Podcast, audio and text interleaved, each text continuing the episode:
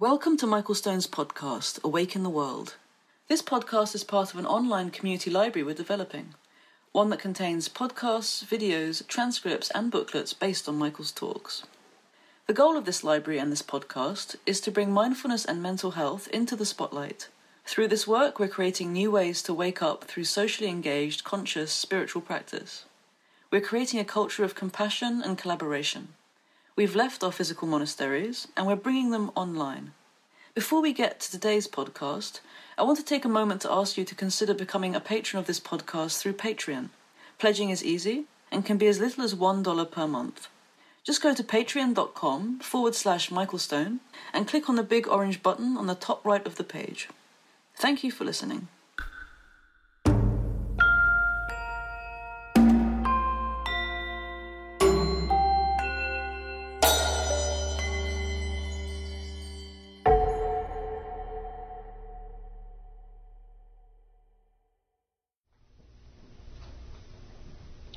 So again, welcome.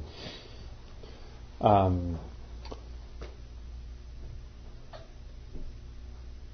the way I've thought about how this course can be constructed is really with three different components. And the first component is, um, which I would say is 95% of what we're going to do together, is just uh, learning how to practice and what constitutes practice and what it means to um, move from being a uh, armchair practitioner um, with a great library um, to actually being able to embody what this practice is about.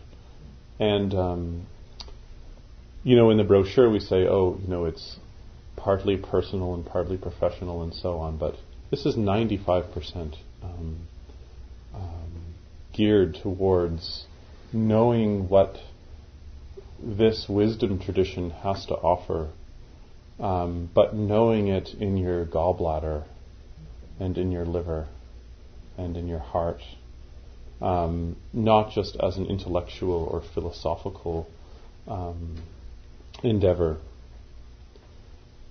At this time in our culture, we don't need more philosophy. We don't need a new kind of ideology or old religion. Um, and I think most of you have articulated the fact that um, whatever this path has to offer has to be something that works and is verifiable and has an impact. And you know this already from tasting a little um, of the um, structure of the practice and also the stillness that comes from practice, um, and how healing that is, and enlivening that is, and inspiring. Um, so, one component is just the personal embodiment of this practice. Um, and the second is um, the context out of which mindfulness meditation um, arises. Um, we've all read Jon Kabat-Zinn and some of these wonderful books um, about mindfulness. Um, and sometimes uh, we like to imagine that mindfulness meditation is transcultural and transhistorical. Um, but actually, a lot of the theory out of which uh, these practices come from, primarily in the Buddhist and also in the yoga tradition, um, they are countercultural perspectives on mental health, on uh, social action, ecological awareness, spirituality, um, that are really important for us. Most of our professional training has been studying Western theories developed by Western theorists with Western clinicians. And we often don't get a cross cultural perspective on issues that really matter, like the notion of what an ego is, what a self is, what happiness is, how to work with anger, for example. And so, what's interesting in exploring the theory together is also not where the theory that we're taking in supports our worldview, but actually where it doesn't quite fit where it doesn't quite jive with our perspective. And so, one of the things I ask you as you arrive here today, and we get settled this morning into the, the spirit of this program, is um, to really allow yourself to listen, not just with your intellect or your utilitarian professional mind that wants to know what you're going to do with this on Monday, but really to listen with your heart so that you can allow yourself to take in some of these ideas and see what fits and what doesn't fit so that we can wrestle with some of the theory and practice that we're going to uh, pursue together. And then it comes alive once we're wrestling with it. Um, and lastly, um, we're going to look at how once there is some personal experience with this practice and some theoretical wrestling, um, we can then take it into our clinical, in our clinical work.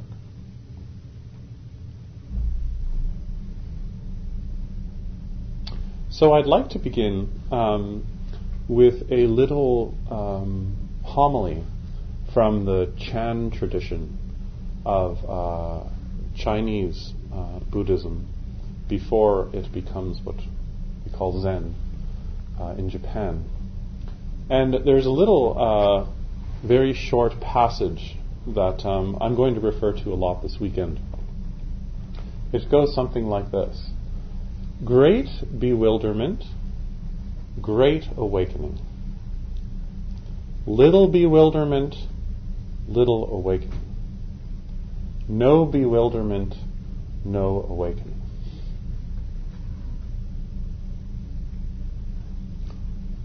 You could translate bewilderment as doubt, uncertainty, perplexity, confusion.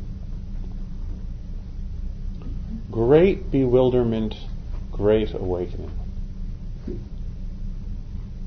How you translate bewilderment might be secondary in terms of the thrust of this passage. This is a passage about doubt and uncertainty, but not doubt as we often use that term, especially with the group that we're sitting here, in terms of a kind of personal doubt. But where part of our doubt is also existential, where the questions that arise for us in working with people, in tending to the momentum of our own minds and bodies, um, where that doubt is also constructive and important. And we could even go so far as to say that the depth and intensity of your uncertainty, of your bewilderment, is directly related to the depth and intensity of your insight. And sometimes it's hard for us to allow ourselves to really move into that place of uncertainty, what we're going to call not knowing. Especially if you've been trained in an educational system that values experts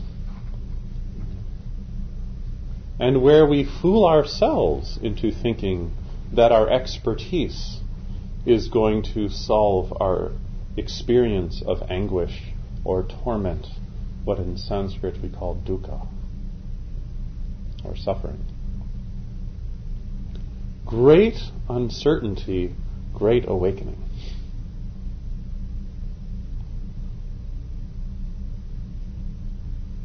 And this story, uh, or, or this passage, relates to a wonderful story um, that we have no historical evidence of, but is archetypally accurate, which is uh, the night of the Buddha. Oh, he wasn't the Buddha yet. The night of uh, Gautama, when he le- left the palace where he lived, the palace which represents safety and security, um, financially, uh, economically, and socially, and so on. He leaves the palace at night, and um, uh, he leaves Kapilavatthu, and the charioteer is driving him through the town um, quietly, secretly. And he looks out uh, from his uh, chariot and he sees three things. The first thing he sees is somebody who is very old. And then right after that, he sees somebody who is very ill. And then immediately after that, he sees a corpse. And these three experiences bring him great bewilderment. And he turns to his charioteer, and the first thing he says after seeing these three people is, Does this happen to everyone? Is this going to happen to everybody? And he enters into a kind of nervous breakdown, existential disorientation, where seeing somebody who is aging, seeing somebody who is sick, and seeing somebody who is dead has such a visceral impact that it shakes him to the core. And we can say that um, this experience is not just foreshadowing, but also relates directly to the quality of his insight.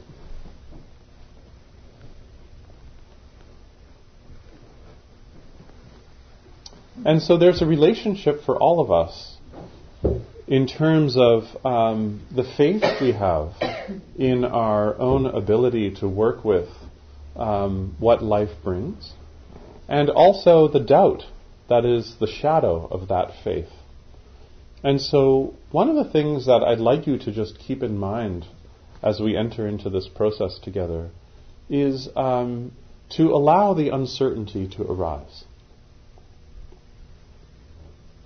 Harder sometimes than we might think because we're looking for a system, we're looking for a story, we're looking for some kind of canopy that will um, offer us security in the face of aging, of impermanence, of sickness, and of uh, the inevitability of death.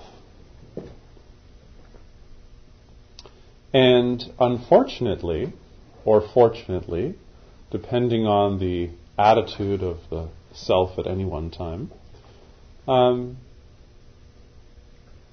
we're going to be let down. Because what we're exploring together is not a new philosophy, and is not, as I said earlier, a new ideology, but rather a um, commitment to uncertainty.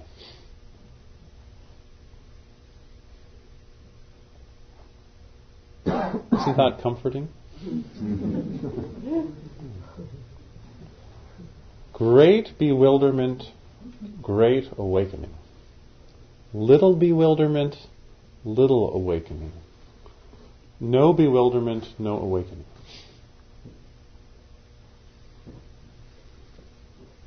Any thoughts or comments anybody would like to share with regard to this little passage?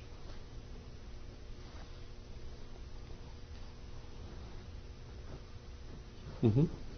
I think that that has been reflected in in uh, some Western psychotherapy, and um, I'm sure someone may remember, I can't remember who said it, but there's a fair bit done on how what it's really important to not understand too much, mm-hmm. to go into a session without preconceived ideas, and someone or other put it as uh, entering a session with no memory and no desire. Mm-hmm. So I think that that is a a truth that has people have tried to rediscover and re-inculcate mm-hmm. in in people for generations. Mm-hmm. Yeah. You have to be curious to learn. The person who said that is Bion, who was, um, of course, very influenced by some of these same ideas that we're exploring. Um, and I think we all love this passage. Maybe it's his most famous passage. Or we read Eckhart Tolle, The Power of Now, and say, oh yeah, you know, there's so much potential just in living here at this time. and then two minutes later we're just as neurotic as we were and are projecting the same things on our clients and so on. And so um, sometimes just the um, philosophical understanding of impermanence um, or a kind of um, dogmatic adherence to technique can actually numb us can um, create a gap between what's actually happening in present experience and what we think should happen, what we want to happen, what we wish would happen, what has to happen. And that gap is called dukkha, which is a Sanskrit word that I don't think we should translate into English for now. It's usually translated as uh, suffering. Um, we can also translate dukkha as um, unsatisfaction or lack or stress or heaviness or a burden, something we carry around.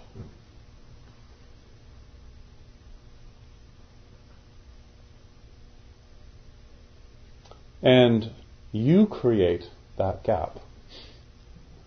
That gap that we call dukkha, that heaviness, is not something that just happens from the outside. It's the government.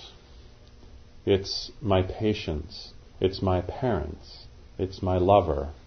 That somehow we think suffering comes at us or is somehow built into experience or built into whatever's moving through the senses. It would be so easy if we could just wait around for everybody to change so that we could finally be happy.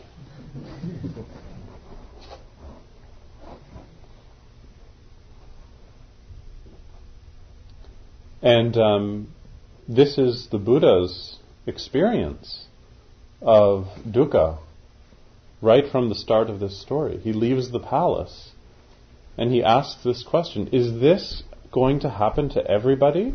Which is like saying, This is happening to everybody. Is this going to happen to me? And the heaviness of that question creates in his mind a feeling of dukkha, a sense of suffering, of heaviness.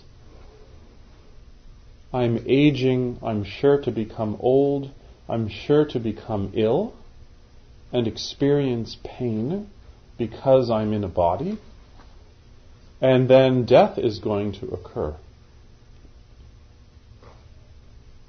And if I open to that, confusion arises and bewilderment shows up.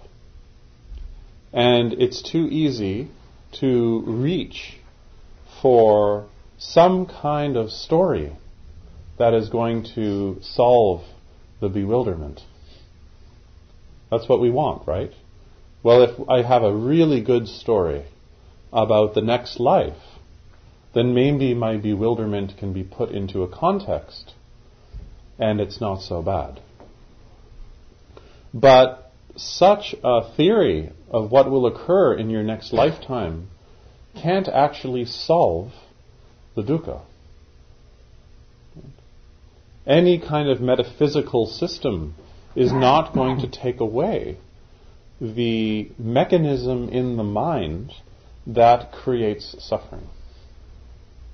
Even though we say that's not a mechanism in my mind creating suffering, suffering is just everywhere. It's pervasive.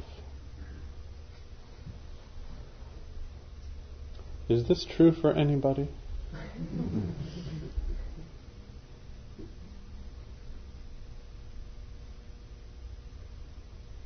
So I'd like to try a little exercise together. What I'd like you to do is move into a group of three people. And if there aren't three people, four people. Actually, if there aren't three people, two people. Um, and what I'd like you to do is to sit together and just take one minute to find the breath and just be quiet together. And then I would like you to go between two or three people and just describe one place in your life where there is some conflict that is giving rise to dukkha, that is giving rise to some kind of anguish in your life. If uh, five conflicts arise, just pick one.